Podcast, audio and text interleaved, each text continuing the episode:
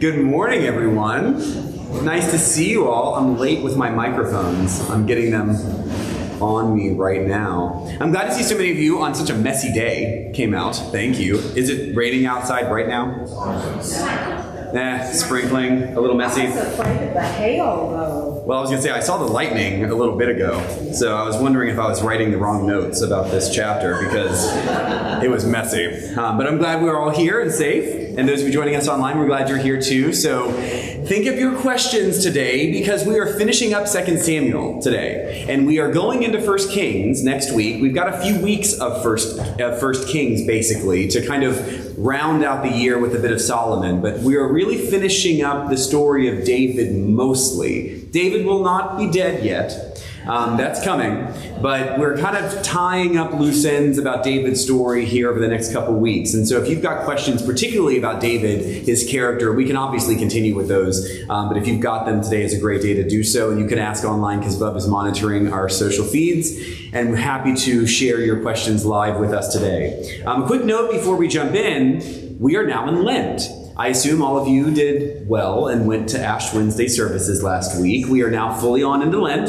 And so, just a note about Lent here at St. Michael this year we are adding a couple Wednesday special options for Lent this year. The first happens at noon each Wednesday, right here in the chapel. We're going to be having some mini recitals. Each of our musicians, plus a few special guests, We'll be doing some special recitals from noon to 12:30, and then our regular weekly 12:30 Eucharist will happen directly after. And so if that's something you've not really taken advantage of, maybe you can come at some point this Lent to our noon recital series. It's really lovely. They do 20 25 minutes of really beautiful music to kind of just set our hearts and minds in a good direction for Lent. And then on Wednesday nights, again right here in the chapel, we're going to be welcoming guests from our community partners. We're going to be bringing in leaders of those partners to speak to us about the work that they do. So tonight, David Woody, who directs the bridge downtown, is coming to speak. And if you've never heard David, he is so excellent. He is dynamic and energetic, and his he's passionate and brilliant and all of the above. And so he will, along with many others over the Wednesday nights of Lent, be coming and talking about the work that they do and the partnership that St. Michael has with their organizations here in Dallas. And it's going to be an excellent series. And so I hope that you can join us for a few, if not all, of those as we continue on in Lent. And a reminder that we've got the weekday meditations that are going out digitally. Um, we have a thousand plus listens every single day for this meditation. It's really a wonderful thing. And so if you've not taken advantage of this, then I commend it to you. Um, it's less than 10 minutes, it's every weekday, and it is based on the daily lectionary through Lent with a little meditation by one of the priests here at St. Michael. And I have people, I know people listening all over the country to this. And so if you've got friends or people that don't live here that you think might enjoy this, then send it to them because it's really meant to be a gift beyond our parish um, to anyone who would like it. And so if you all need any help with any of that, reply to Bud's emails and we'll make a connection to our website. It's easy, easy to find and easy to listen to. All right, let's have a prayer and we'll jump in. The Lord be with you. Let us pray. God, we give you thanks for bringing us together. We give you thanks for the rain that cleanses the earth, and we ask that you open our hearts and minds to your spirit that in this holy season of Lent, as we study your word, we will be transformed and inspired to change who we are to become more and more the people you created us to be. Today, we offer before you those we hold in the silence of our hearts, those people we love, those people who need your healing touch, those people who near the end of life, and those we love and see no longer. May they all feel your presence and be uplifted by your grace. All this we ask in Jesus' name. Amen. Amen. All right, gang. So before we start, any questions as we kick off? Yes, ma'am. The, uh, chapter 21, we really didn't talk about too much, and David's kind of, I guess, tying his things up with the, uh, I'm trying to think the, the Gibeonites. The Gibeonites? Uh-huh. And, um, so he brings seven people together from the house of Saul and lets them be slaughtered. Lets be slaughtered. Lets them be slaughtered. That's a nice way to put it. Yes. What's your question? My question is, um, that he said he, the famines were going on and he talked to the Lord and the Lord told him that some bad blood between the Gibeonites and Saul's house. Yes. And so, uh, I just wonder how David arrives at, I know the Gibeonites said, bring us people to, uh, from Saul's house so we can take revenge. I don't know. So are you wondering why the killing? yes. Well, I'm wondering why David, um, went to those, went to the house of Saul and got seven brothers, knowing that they were gonna be killed. Yeah, okay, so why would David have gone to the house of Saul to find people he knew would be killed? Is that kind of the real question? So I am not certain, and I do not remember, and correct me if I'm wrong, does it explicitly say David knew they would be killed? I don't remember that being explicit. Maybe implicit, but I think he knew something would happen. I mean, I don't think he knew this would be a pleasure cruise. Um, but I don't know that it was quite as calculated as find people to be killed. Um, that being said, though, it brings up a macro. I, I mean, this is one of those I, I really don't know specifically, but in the macro, David obviously knew people would die. And there are many moments along the way where David makes a choice that we see as being probably controversial or wrong, or uh, we do not understand how he could be sort of good guy when that thing happened. I think that we as modern readers have to take care to acknowledge that in the ancient world, I mean, Lord, please, I mean, even in today, but certainly in the ancient world, people were not equal. And so any human was not equal with every other human. And so David was the king of Israel. David was responsible for a certain group of people, and that responsibility did not include every other person on earth. And so in this instance, his responsibility to Israel, particularly as king, did not necessarily include people who would have undermined his leadership and his authority. And so, as we know, getting to chapter 21, there have been multiple moments, um, Mephibosheth being a clear one, where Saul's ancestors, Saul's heirs, his family can be problematic to the unified state of Israel. And so, as David's reaching the end of his life and he is essentially cleaning up and consolidating, this is likely the kind of move that helps to clean up the vulnerability of Saul's bloodline, Saul's family. Saul, as the original anointed king, people can still claim the throne over David, who was not Saul's bloodline. And it doesn't necessarily have to be a direct son, it could kind of be anyone in that line, anyone from Saul's family. And remember, Saul and David do not come from the same tribe. And so there is a little bit, my interpretation would be that there's also a little bit of tribal authority happening here. Which tribe is really the one in leadership?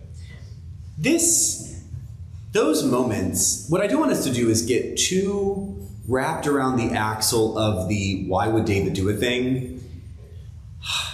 We have to at least ask the question. So it's a good question to ask. But we can't extrapolate too far because if we go beyond what is in the scripture itself, it begins to be conjecture. And although conjecture is fun, I mean, I like it as much as anyone else, we can't really base a theological opinion on too much conjecture. Um, you know, I, I'm an old stats student, and so I imagine it's sort of like, can you predict what might happen based on a trend for the next three months? Sure. Can you predict on based on a trend line for the next 12 months? Eh, probably pretty decently. Can you do it for the next 10 years? No. Like there's a point at which, as you extrapolate, your conclusions become worthless. And so this is one of those moments where I don't want to go too far beyond what's just on the page because I think then it becomes a distraction to us. David's not perfect. And we see in chapter 24, which I'll be honest with you, chapter 24 of 2 Samuel, I read through and I thought, I know I have read this before, but what in the world is happening here? Um, because it really is confusing. And it took me a bit to figure out really what is happening. And I think what is happening at the end of 2 Samuel is they're kind of collecting a few more stories of David. It's not chronological, it isn't even always narrative but they're important stories about David for what reason? Who knows? This particular one that you're asking about, my guess has to do with tribal identity more than it does with David as a person. Because when the second temple is built after the exile, it's really important to raise up the tribe of Judah. Um, and that, that matters. Um, it matters to the prophets, it matters to Israel's reclaiming its authority, like getting its mojo back after the exile, in a sense. And I do think that that is probably as important to that particular story as anything else. Less the specifics and more kind of the macro message that David's tribe, David's people are really meant to be the ones in charge. And it's okay that the other tribes are not around or the other tribes are not in leadership. Or specifically the other tribes are practicing a different form of judaism than the ones that are based on the second temple period. Because i think we all remember this. There are lots of different kinds of jews. And when jesus tells the story i think you've all heard me say this when jesus tells the story of the good samaritan samaritans are also jews they're just not the right jews because the Pharisees and the Sadducees stem from the branch of the Jews that came back from exile and rebuilt the temple. The Samaritans anchor themselves to the Jews that essentially never left. They never went to the exile. And so in the exile, that 70 years, Judaism is completely reformed into something different. So when they come back from exile, they're doing Judaism in a particular way that all these other Jews that stayed in Israel aren't doing it that way. And so when Jesus tells the story of the Good Samaritan, we shouldn't wonder why the Samaritan knows to take care of the guy who was injured on the side of the road. Well, he knew how to take care of him because they're Jews too. And they understand the commandments. They get love your neighbor, they get care for your brother, the hospitality and the concern for other people. They're not just moral, they're actually another kind of Jewish person. And that's why people get so mad at Jesus because they're the wrong Jew. But in Jesus' story, they're the hero Jew, not the ones who are the right Jews. And so all of that comes into play with the way that these stories are told. And I think that's really what sheds light on chapters 21, 2, 3, and 4. The ones that are kind of out of chronological order. Somewhere someone said that story is important, and I'm going to guess it's a tribal identity issue. Other questions? All right, so I want to clean up the very end of chapter 22 that we didn't really get to. There's a song of praise at the very end of chapter 22. So flip to chapter 22, verse 31. I'm going to do just kind of the end of that psalm. As I noted quickly at the end of last week's lesson, there's, we in our modern culture like to feign humility. We don't really celebrate uh, fluffing ourselves up too much and being self righteous. Now, I know that's a little ironic because the people who tend to fluff themselves up get a lot of attention, but I'm talking about the average person. The average person doesn't go around talking about how great they are. And we've kind of been trained not to do that. Even though we might explain something good about ourselves that is completely objective, we have been taught that that's kind of impolite. And so part of what we see here at the Song of Praise is an embrace of David's for his own righteousness. And I want to note that it could feel a little odd to us because that's just simply not our cultural context. But I think it's important to understand how David is trying to come to grips with his own identity and what he has done in the world, because it's important for him to do that in order to expose and shed light on God's identity. And so let's just read kind of the end of this. I'm going to skip a few verses and I'll tell you. But let's look at 2 Samuel chapter 22 verse 31. This God, his way is perfect. The promise of the Lord proves true. He is a shield for all who take refuge in him. For who is God but the Lord? And who is a rock except our God? The God who has girded me with strength has opened wide my path. He made my feet like the feet of deer and set me secure on the heights. He trains my hands for war so that my arms can bend a bow of bronze. You get you have given me the shield of your salvation and your help has made me great. You have made me stride freely and my feet do not slip. I pursued my enemies and destroyed them, and did not turn back until they were consumed. I consumed them. I struck them down so that they did not rise. They fell under my feet. For you girded me with strength for the battle. You made my assailants sink under me. And listen to this. You made my enemies turn their backs to me, those who hated me, and I destroyed them. They looked, but there was no one to save them. They cried to the Lord, but he did not answer them.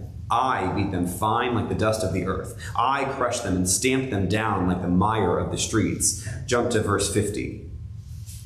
For all of this, I will extol you, O Lord, among the nations, and sing praises to your name. He is a tower of salvation for his king, and shows steadfast love to his anointed, to David and his descendants forever.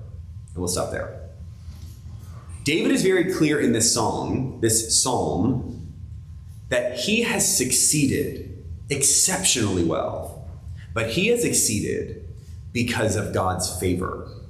So there's a nice nuance here. David is not shy about talking about how great he is and how able he is and all the good stuff that he has done, but he says all of that without any irony and gives credit to God. And he makes a note here that God has helped him do these great things and that God has kept his enemies from receiving the help they need. So it's a both and. God helped David, God did not help those people. I think you remember this, and we've talked about it a few times over the years. The Jews of this time would technically be what we consider monotheistic, in the sense of they only have one single God. But they do not think other gods do not exist. They are following Yahweh so they only have the one, but they do understand there are others out there. And those others are helping other groups of people. And so, although the Jews have their one, all the other groups have their gods too. And part of the Jewish identity is our God's better than your God. And so, this is, a, in a sense, in this psalm, David really leaning into the strength of Yahweh. That David's success, Israel's success, is because of Yahweh's strength. God, who is God? The rock, the Savior, the one who comes to our aid, the one who enables us to do anything. This idea becomes incredibly important to the development of the messianic identity. And we've touched on this a few times, but it bears repeating. David's way of understanding how God works in the world, David, as in a sense, being God's representative on earth to save God's people, begins to filter into how the prophets talk about the Messiah. Before, during, and after the exile, the prophets are speaking of someone who will come to make the world right, someone who will come to save God's chosen people, someone who will come to upend the evil and set everything right. That becomes, over time, Messiah. No one person just appears one day and starts talking about the Messiah. It doesn't happen that way. There is an evolution, and Messiah really is the person who will save us. And so, fast forward hundreds and hundreds of years, and when Jesus shows up on the scene, Messiah is something that is super clear. People are expecting someone to come and save them from whatever bad stuff is happening in the world, like David did. And this is where that comes from.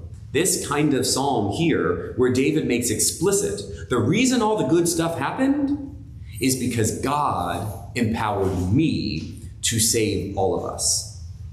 So the idea that another person, man, honestly, another man was going to come and save everyone again, like David saved them in the first place, takes shape as Messiah. It's easy for us to think about Jesus as being the one and only. But there were lots and lots of people who were claiming to be the Messiah. It was essentially kind of clever, good business for you if you had any sort of capacity to claim to be the Messiah. You got followers, you got attention, you probably got money. And so when Jesus comes along and says he's the Messiah, he's only one of many people to say this.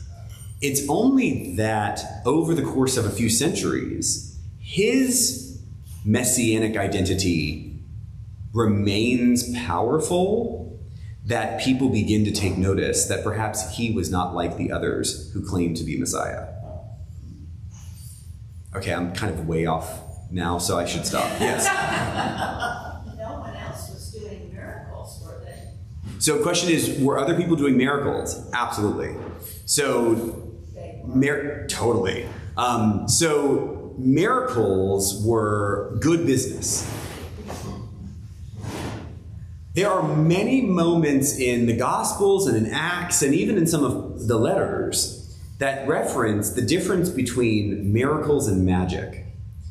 And we see this especially in Acts of the Apostles. As the apostles start going around and telling the story of Jesus, they often find themselves in a foreign place where they're going toe to toe with a local miracle worker or a local magician.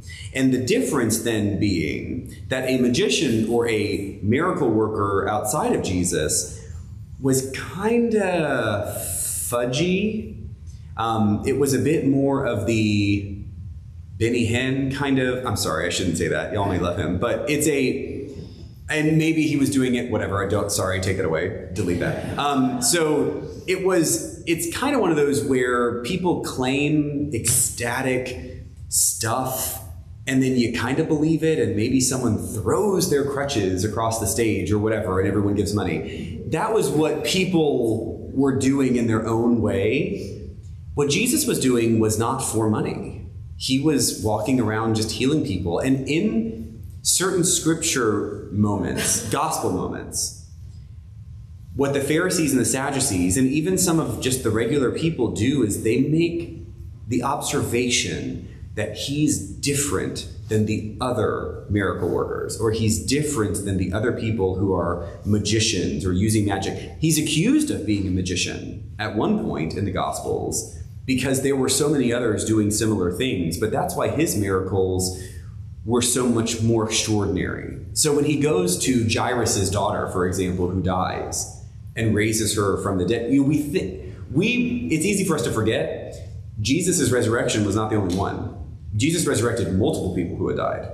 And so, and by the way, the apostles resurrected people who had died. So this it was not unheard of for a person who had died to come back to life.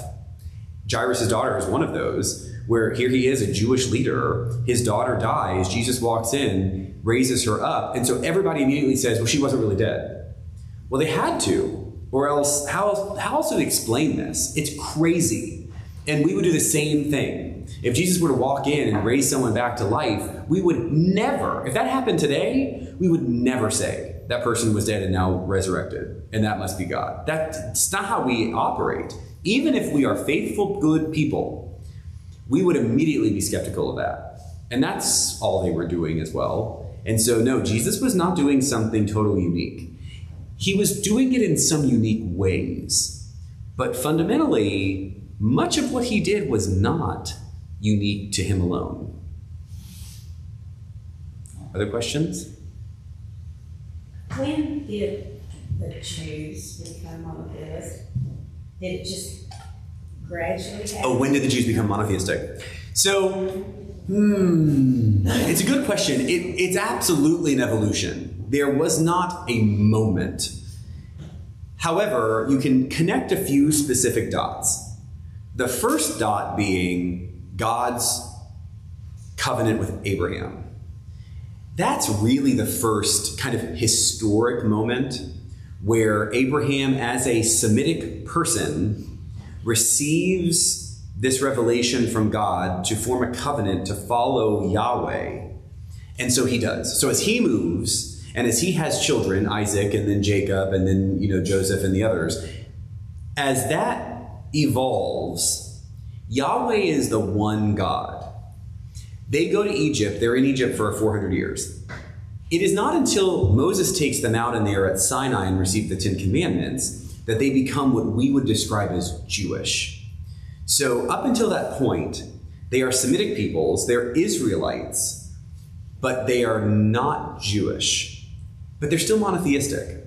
So, Moses' Ten Commandments moment that pivots into Judaism is not disconnected from the near 500 plus years of understanding the world through a single God. They just didn't have a lot of the details.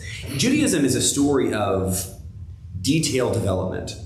And so you've got Abraham moment, they get the clarity of one God. And then you've got the whole like be circumcised to show that you've got one God and that kind of stuff. 500 years later, you get the 10 commandments. You're like, okay, now we've got 10 rules. That kind of becomes Jewish. Then, as they go from there out in the wilderness, they start to ask questions about the Ten Commandments because the Ten Commandments are relatively simple. And so they begin to build out more rules. By the time you get to David, there is a nice big legal system in place, but it is nothing like the legal system that happens after the exile. Because although the legal system in David and Solomon's time was good, it obviously was not good enough to keep them out of exile. Because when they go to exile, they say, We did something wrong. We need to make sure we don't do something wrong again. And so their answer to let's not do something wrong again is to just uh, exponentially increase the rules of Judaism. I mean, 10, 20 times more rules. And so that's why you have libraries and libraries. That's where rabbis come from. Rabbis are not priests. It's it's funny because I, I you all know I do interfaith dialogue things all the time, and I will sit with rabbis and imams to talk about Judaism, Christianity, Islam. Imams and rabbis are not pastors. That's not their job. They are lawyers. Really, they're sa- they're canon lawyers in a sense. A rabbi and an imam is meant to know the law. They are meant to know the scripture and then to interpret the law to the people. They are not visiting hospitals. They are not doing all this. This is not what they do. They are legal scholars, which is why you do not meet dumb rabbis. I've said this before. Um, you meet lots of sweet, kind, faithful, dumb pastors. Um, because that's not exactly what that's not exactly what we're really meant to be. Um, it's a different kind of role. It doesn't mean that different Episcopal churches tend to honor intellectual engagement and capacity. Yes, but you know tons of other not Christian denominations where if you've got charisma, you've got a pulpit. Yeah. And I mean, you may never have studied anything ever from anyone. You but you love Jesus, and so you're going to tell everybody about it and raise up a church, which I don't want to say that's wrong, but it is a totally different way of being than say what happens in Judaism and Islam. Um, Jews and Muslims do not look to rabbis and imams for care. No, that is not. Which is why you've also met like pretty crabby rabbis, um, because that's not the point. They're not meant to be nice. Now, if some are nice, great, but that's a bonus. They're meant to be smart, and so uh, that whole thread of being comes out of the extreme development of the legal tradition of Judaism after the exile. How else could you know what to do if you didn't study the law all the time? It's like a lawyer today. A lawyer is studying constantly to keep up with the way laws change. That's what a rabbi was for centuries. Was simply a lawyer trying to keep up with all the different details about how not to do things wrong. And that's why Jesus comes in, and one of Jesus' big things is don't worry about this. You know, when he's walking on the Sabbath and his disciples are hungry, they pick some corn or wheat or however you want to interpret the Hebrew word or the Greek word. Um, And then they, the rabbis freak out. And Jesus like, Excuse me, the Sabbath was made for man, not man for the Sabbath. And so if they're hungry, they eat. And that kind of simplistic look at the way that humanity relates to God totally upends everything that the Jews had done for centuries. Tangent again. Any more? All right, I have to finish now. We have to go on to chapter 23. Thank you. Okay, so let's look at chapter 23. A note about 23 as compared to 22. Chapter 22 is a psalm or a song. Chapter 23 is an oracle. Even though they're both written in poetic verse, they really do function differently. Kind of literarily, they are different animals. And so, as we go into chapter 23, we're told it's the last words of David. You've already heard me say before, David may or may not have written this. Let's just go with David wrote this because it's easier for us to discuss it if we just all agree let's just start there so whether david did this or it was done after david's life what it doesn't matter let's just go with david wrote this these are the last words of david so let's look at the first seven verses because this really takes a look at leadership in a critical way that i think we will find helpful so chapter 23 verse 1 now, these are the last words of David. The oracle of David, son of Jesse, the oracle of the man whom God exalted, the anointed of the God of Jacob, the favorite of the strong one of Israel. The Spirit of the Lord speaks through me. His word is upon my tongue. The God of Israel has spoken. The rock of Israel has said to me, One who rules over people justly, ruling in the fear of God, is like the light of morning like the sun rising on a cloud this morning, gleaming from the rain on the grassy land. Is not my house like this with God? For he has made me an everlasting covenant, ordered in all things and secure. Will he not cause to prosper all my help and my desire? But the godless are all like thorns that are thrown away, for they cannot be picked up with the hand. To touch them, one uses an iron bar or the shaft of a spear and they are entirely consumed in fire on the spot. Okay, we'll pause there. Leadership, David's identity, is identified in two clear parts in this oracle. If we look at the second half of verse 3 and verse 4, we see how this is unpacked. Verse 3b is one who rules over people justly, ruling in the fear of God, is like the light of morning, the sun rising on a cloudless morning, gleaming on the rain on the grassy land. What David is saying here in this oracle is leadership comes in two parts there's faithfulness and there's reverence, translated here as just and fear. And so we're going to unpack these two things together. Essentially, what is happening here in the conclusion of David's life is that a good king, a good leader, is both faithful and reverent, or just and fearful. And so we're going to turn this around just a little bit. Let's start with faithfulness. Uh, the Old Testament concerns itself with faithfulness in relationship to God and with other people. I'll say that differently. As we look at what the Old Testament teaches of faithfulness, faithfulness is not just to God. Faithfulness is both to God and to other humans. Now, as I noted earlier, that good first question was that is not always every other person. Because it is clear for a long time, most of human history, tribalism is alive and well. And so your faithfulness is not to all humans, your faithfulness is to your tribe. Because anyone who's not in your tribe is essentially less than human. The dehumanization of people has a very long, strong history in our time.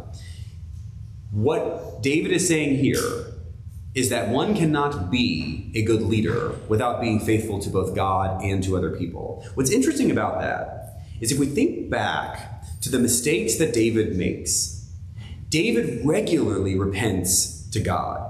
We've said this many different times in here. Why is David lifted up? And why is David held up as a paragon example for us? Mostly it's because David repents. But when David repents, most of the time, David repents and reconciles with God. David doesn't always repent, even most of the time, and reconcile with the people who have been hurt. Occasionally. We have a few examples of David reconciling with other people, but most of the time, David doesn't really deal with reconciliation with other people. David's really only dealing with reconciliation with God. I find that fascinating because here we have this oracle that anyone who has read 2 Samuel would understand that essentially we're saying David's actually not doing this right. David's not as faithful as he should be because David does not prioritize people and their hurt as much as he prioritized God and his hurt. Does that make sense? Yes.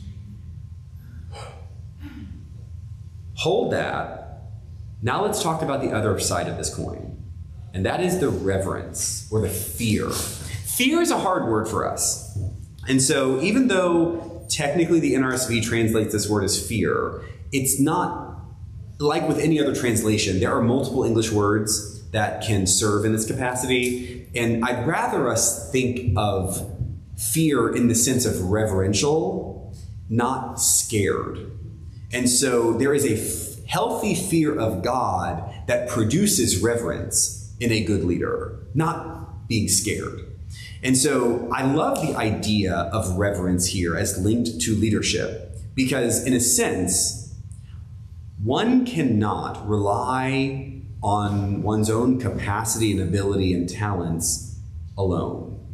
We are all gifted, and those gifts are meant to be used in the good for the good of the world on behalf of God to give God glory yes but those gifts can never be used as effectively without God's participation and so here we see that the reverential nature of leadership is such that in leadership you really have to be aware of your dependence on God and not of your own accord if you're not in a leadership role it's probably easy, easier to understand your reliance on and dependence on God. But when you're in a leadership role and people are telling you how great you are all the time, it is so easy to begin to think that you alone are great.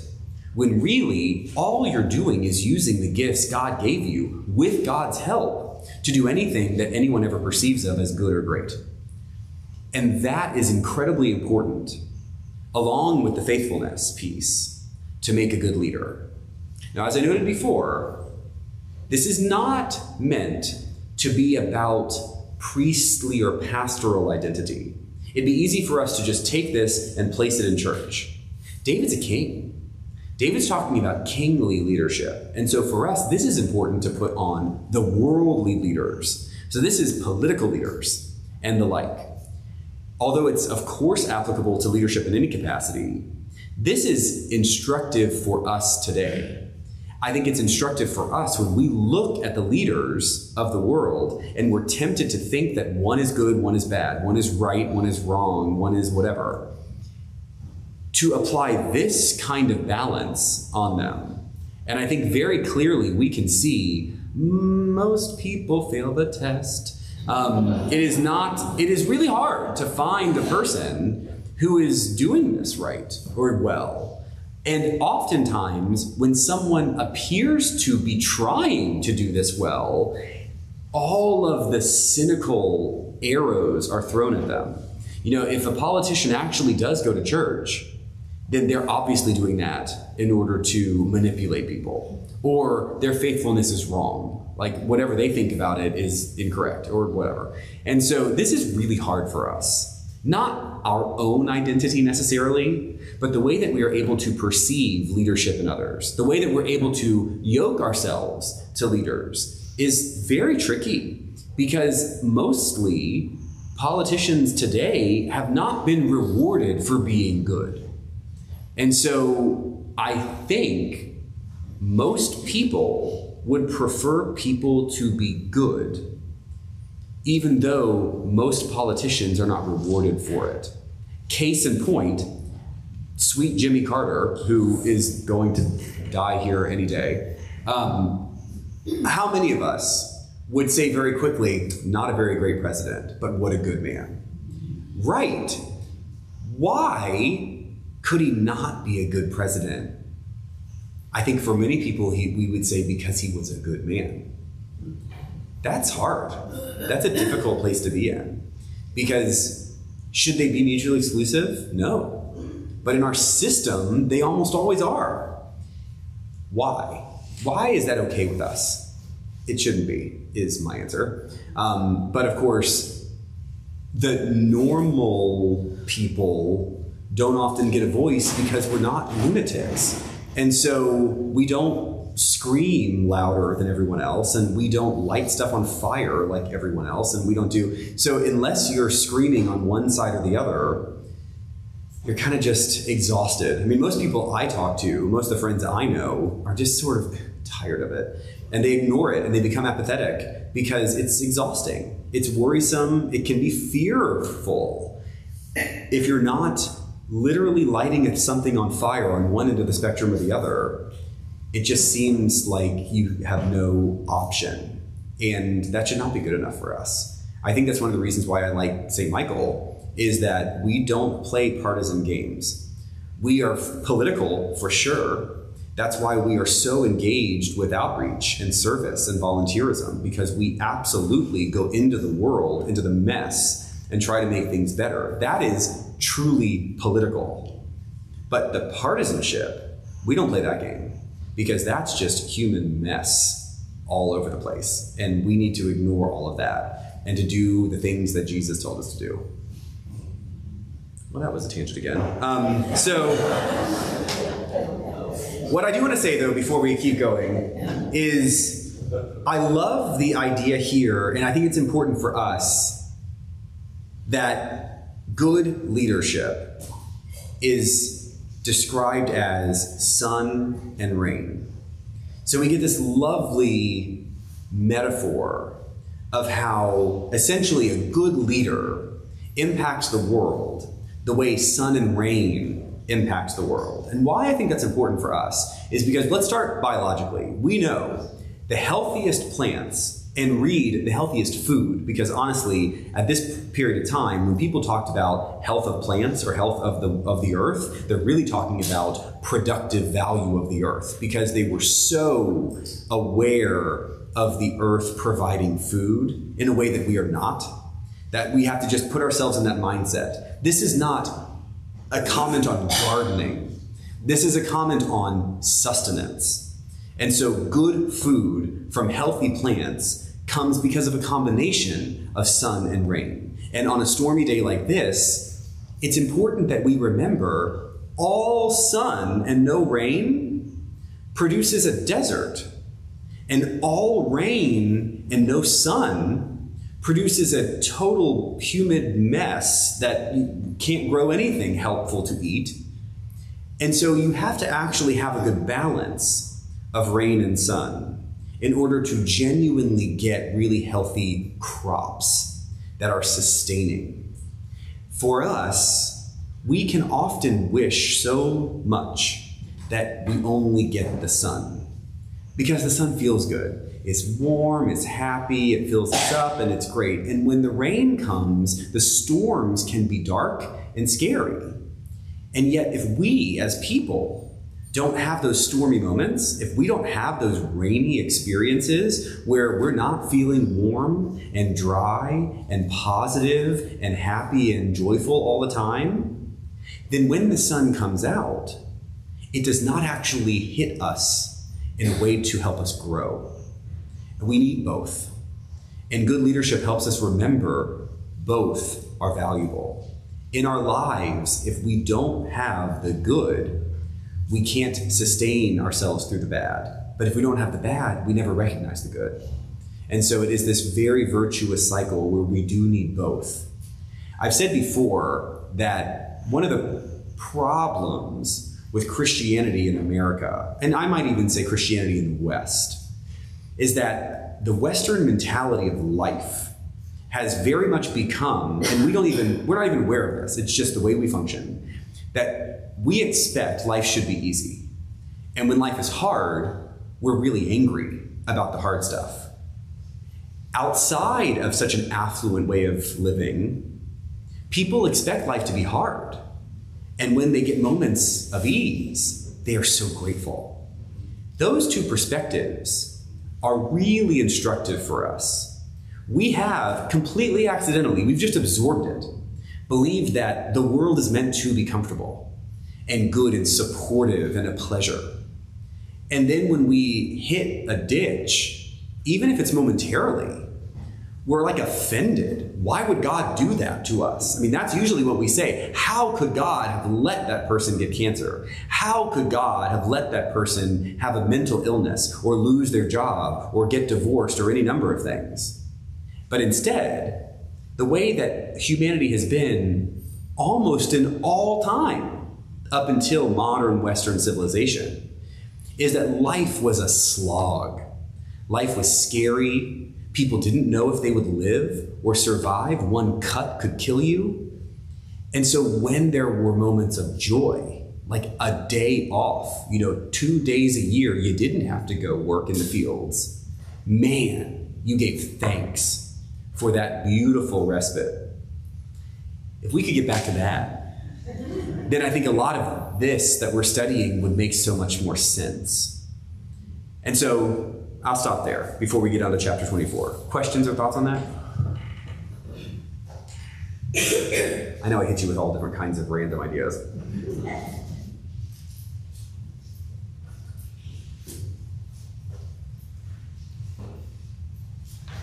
Chickens. Okay, here we go.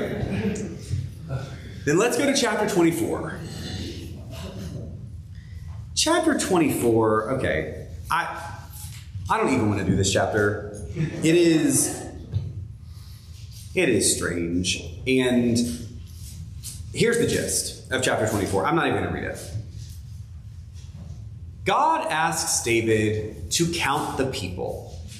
And so David wants to take a census, but David directs Joab, remember Joab, his friend? David directs Joab to go off and do a census, count all the people. And David directs Joab to count the people who can fight, and not only the Israelites, but kind of everybody that Israelite touches. So remember at this point, David's created a, mini little empire.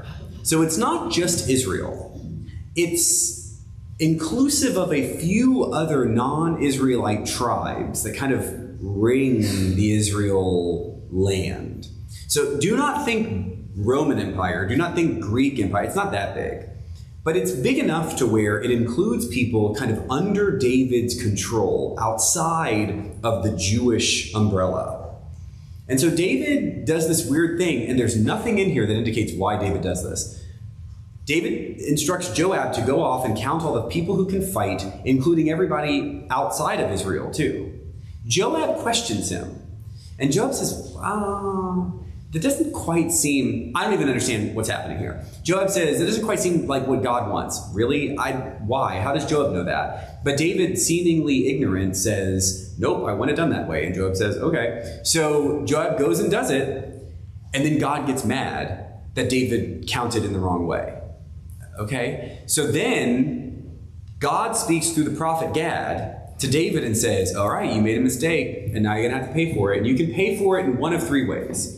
You can do A, B, or C, and C is a plague. And David, it's a three day plague, and David says, I'd pick door three. And so God brings the plague on. 70,000 people are killed in this plague. And then, as the angel of death is moving toward Jerusalem, God says, Wait, stop, we'll end here. So long as David does something right, and David goes and builds an altar and sacrifices to God, and God stops the plague. The end of 2 Samuel. Um, I really, I'm not sure. I don't really know what to tell you about this. I want you to know what happened. I want you to know that it was included. And from a literary perspective, why does this end 2 Samuel? I do not know. And apparently nobody else knows because I tried very hard to figure out if some smart person could teach me why this is here. Um, I don't remember learning this chapter at any point in my past. And apparently it's because nobody knows what to do with this. So it happened. You should be familiar. and so that you know that it happened and that's it. And so 2 Samuel comes to an end with essentially the end of David's reign. Like I said, David is not dead yet. So immediately next, when we get into 1 Kings, David is old and about to die. And so 1 Kings begins with a transition from David to who will be king next, and that's Solomon. David and Solomon are very different people. Saul and Solomon bookend David's kingship, and they're both good and bad for different reasons. The big note, and I'll say this five more times before we finish this year, that I want you to be able to leave with is David unified Israel. David did not build the temple. Solomon built the temple. And Solomon is David's son. Neither are heirs to Saul.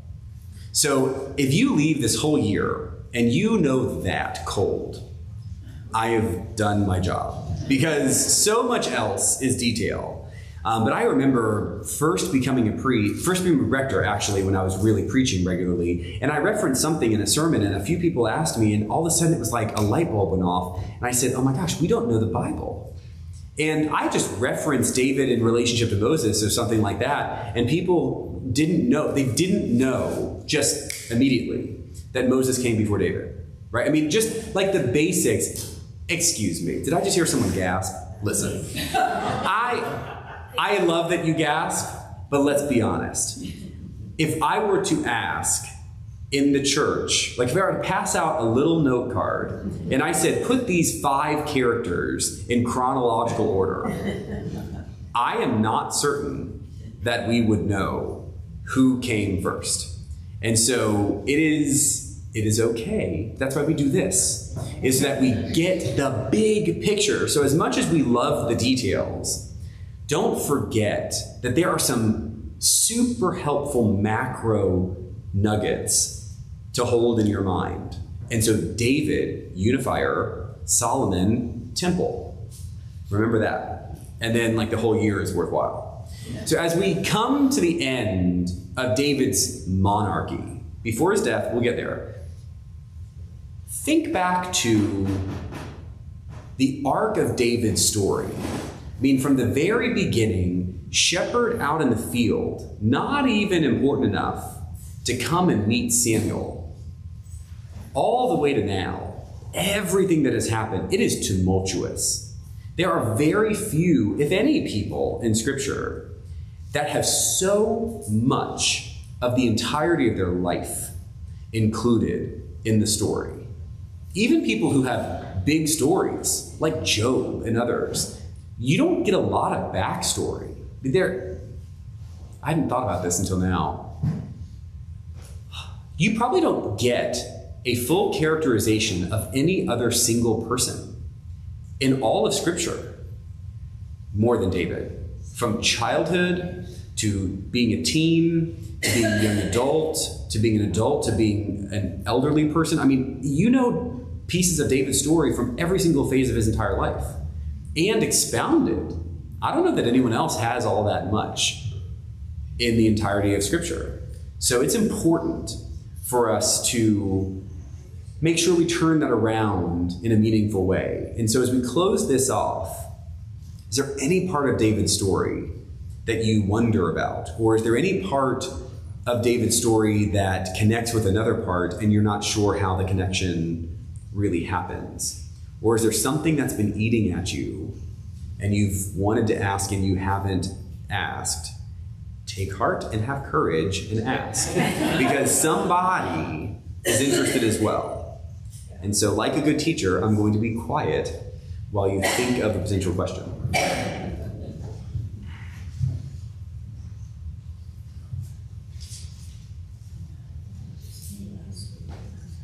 Go for it.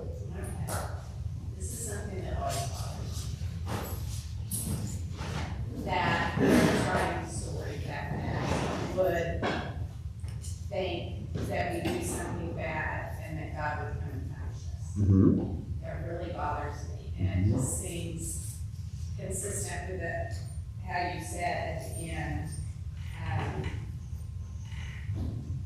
that God brings a plague onto them. Just, it's always that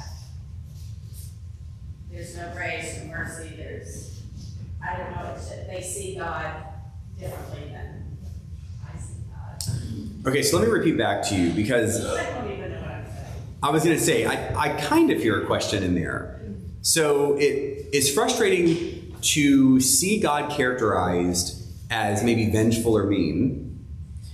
But is the deeper question, and to, say no if it's not, if the, is the deeper question how we understand God's action in the world differently than perhaps they did in ancient times? That's a different question. I can take the first one if that's really the one that you'd like to ask. Well, it's hard to think when you said, we always say, God, why did you let this happen? Yes. So that is the question. Yeah. Um, it is true that through most of history, humans have understood that God, or the gods, wherever you are in human history, interact with the world very directly. So there are no accidental moments. God, God or gods, let's just go with Yahweh, chooses or not chooses to act and inter- engage with humanity, whether through prophets or through kings or through individuals or through you know a donkey or whatever. Um, we've got moments where God is extremely present and extremely active, and then it appears as if post Jesus, it doesn't happen quite that way anymore. For me, I have always understood that the way these stories were written are meant to. Mm, I think the right term might be, well, it's not really that. I was going to say anthropomorphize God, but not really. Sometimes. Um, put a tangible impact on God, personify God in a very specific way that is not a feeling, but is super tangible. I am not convinced that the stories happened with that kind of tangible impact, the way that the stories are told. Because up until about the 18th century, stories were never meant to be historic, they were just meant to be true. And so if we are able to read all of the Bible as true, but disconnect historicity from that truth. I do think what we will see is that God's impact on the world is very similar today that it was back then. Now, when you raise up the idea of being vengeful, I think what we see in the person of Jesus is that God is not vengeful, God is loving. And that when things happen that are painful, people often attribute that as a decision that God has made. And what I think we see in Jesus is that it's most likely that it's a decision God didn't make. And so pain comes because the world is very broken. God's healing act through Jesus is not actually meant to fix this world. It's meant to give us the tools to make the world better and the promise that this broken world is not all there is. That's necessary to hold in tension with the way that the Old Testament understands God to function. Because the Old Testament is so much more of a tangible experience of God. And it's easier for us to understand God in a tangible way. And when Jesus speaks of God in a much more spiritual way, we are left with questions because we're frustrated. We want to touch it, we don't want to feel it. And so we kind of come back to God's tangible nature in the Old Testament, which is one of the reasons why, whenever there's conflict and whenever people speak out about whatever God did or did not do, it's almost always, I mean 99% of the time, it is Old Testament God stuff that they speak of. It's never Jesus God stuff because Jesus didn't give that to us. Jesus makes God clearly out to be a person who loves, and it's the power of love that heals. It doesn't just make everything fine. That's not what love is. It's not cheap. And it's love that's, that transcends this life, which is why we say death, that life is not ended, it's only changed. Because that's the promise that we receive. How do we know this? How do we understand it? How can we define it? We cannot. That's the faithful moment. And it doesn't, and I want to make sure that we're clear. I see you. It doesn't make sure that we're clear that this is not an intellectual assent. So we cannot think our way into faith. We have to act our way into faith. And that's one of the problems I have with Christianity as it exists pretty much almost the entire time is that it was so much about what we believe instead of what we do. And when I read the Gospels, Jesus is way more concerned with what people do than what they believe. He's not unconcerned with belief, so don't hear that. But that's 20% of it. I think 80% of what Jesus is concerned about is what we do. Jesus wants us to love as action, not love as feeling. And Jesus wants us to take care of each other as action, not to have well wishes. And Jesus wants us to believe that everyone is equal and made in the loving image of God, not because we wish to, but because we have met them. And we understand our own humility and imperfection is reflected in their humility and imperfection. And we do not exist in the echo chamber of our own being. We are related to everyone else all the time. And it matters how people are treated. And it matters that we are part of treating them well. And so I do think that the pivot toward the act of love as being what heals us is really important for us to hold intention to whatever kind of characterization of God we see in the Old Testament that is not reflected in Jesus. I was just gonna make a comment, because I see the Old Testament as just a kind of blatant battle between good and evil. The Old Testament is a battle of good and evil, between good and evil. It. Yeah, that's very interesting. Um, I do not, I think you're right. And I think we see a lot of that bleed over into the New Testament. I'll be honest with you, I have trouble with the, with Satan and the devil and this idea of evil as being as a being that somehow fights the goodness of God. Theologically speaking, that is dualism. Um, essentially, when we talk of, oh, I'm so over time, I'm sorry, I'm gonna f- tie this up real fast. Theologically speaking, when we talk of God and the devil, we're really talking about two gods a good God and a bad God. We need to resist that kind of language because we are monotheistic. There is only God.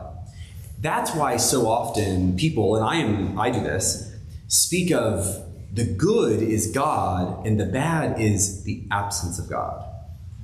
And so that's a much cleaner way, I think, of understanding good and evil. Evil is really no God being present and the good is God's full presence.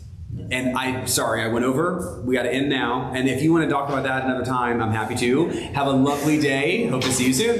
Bye.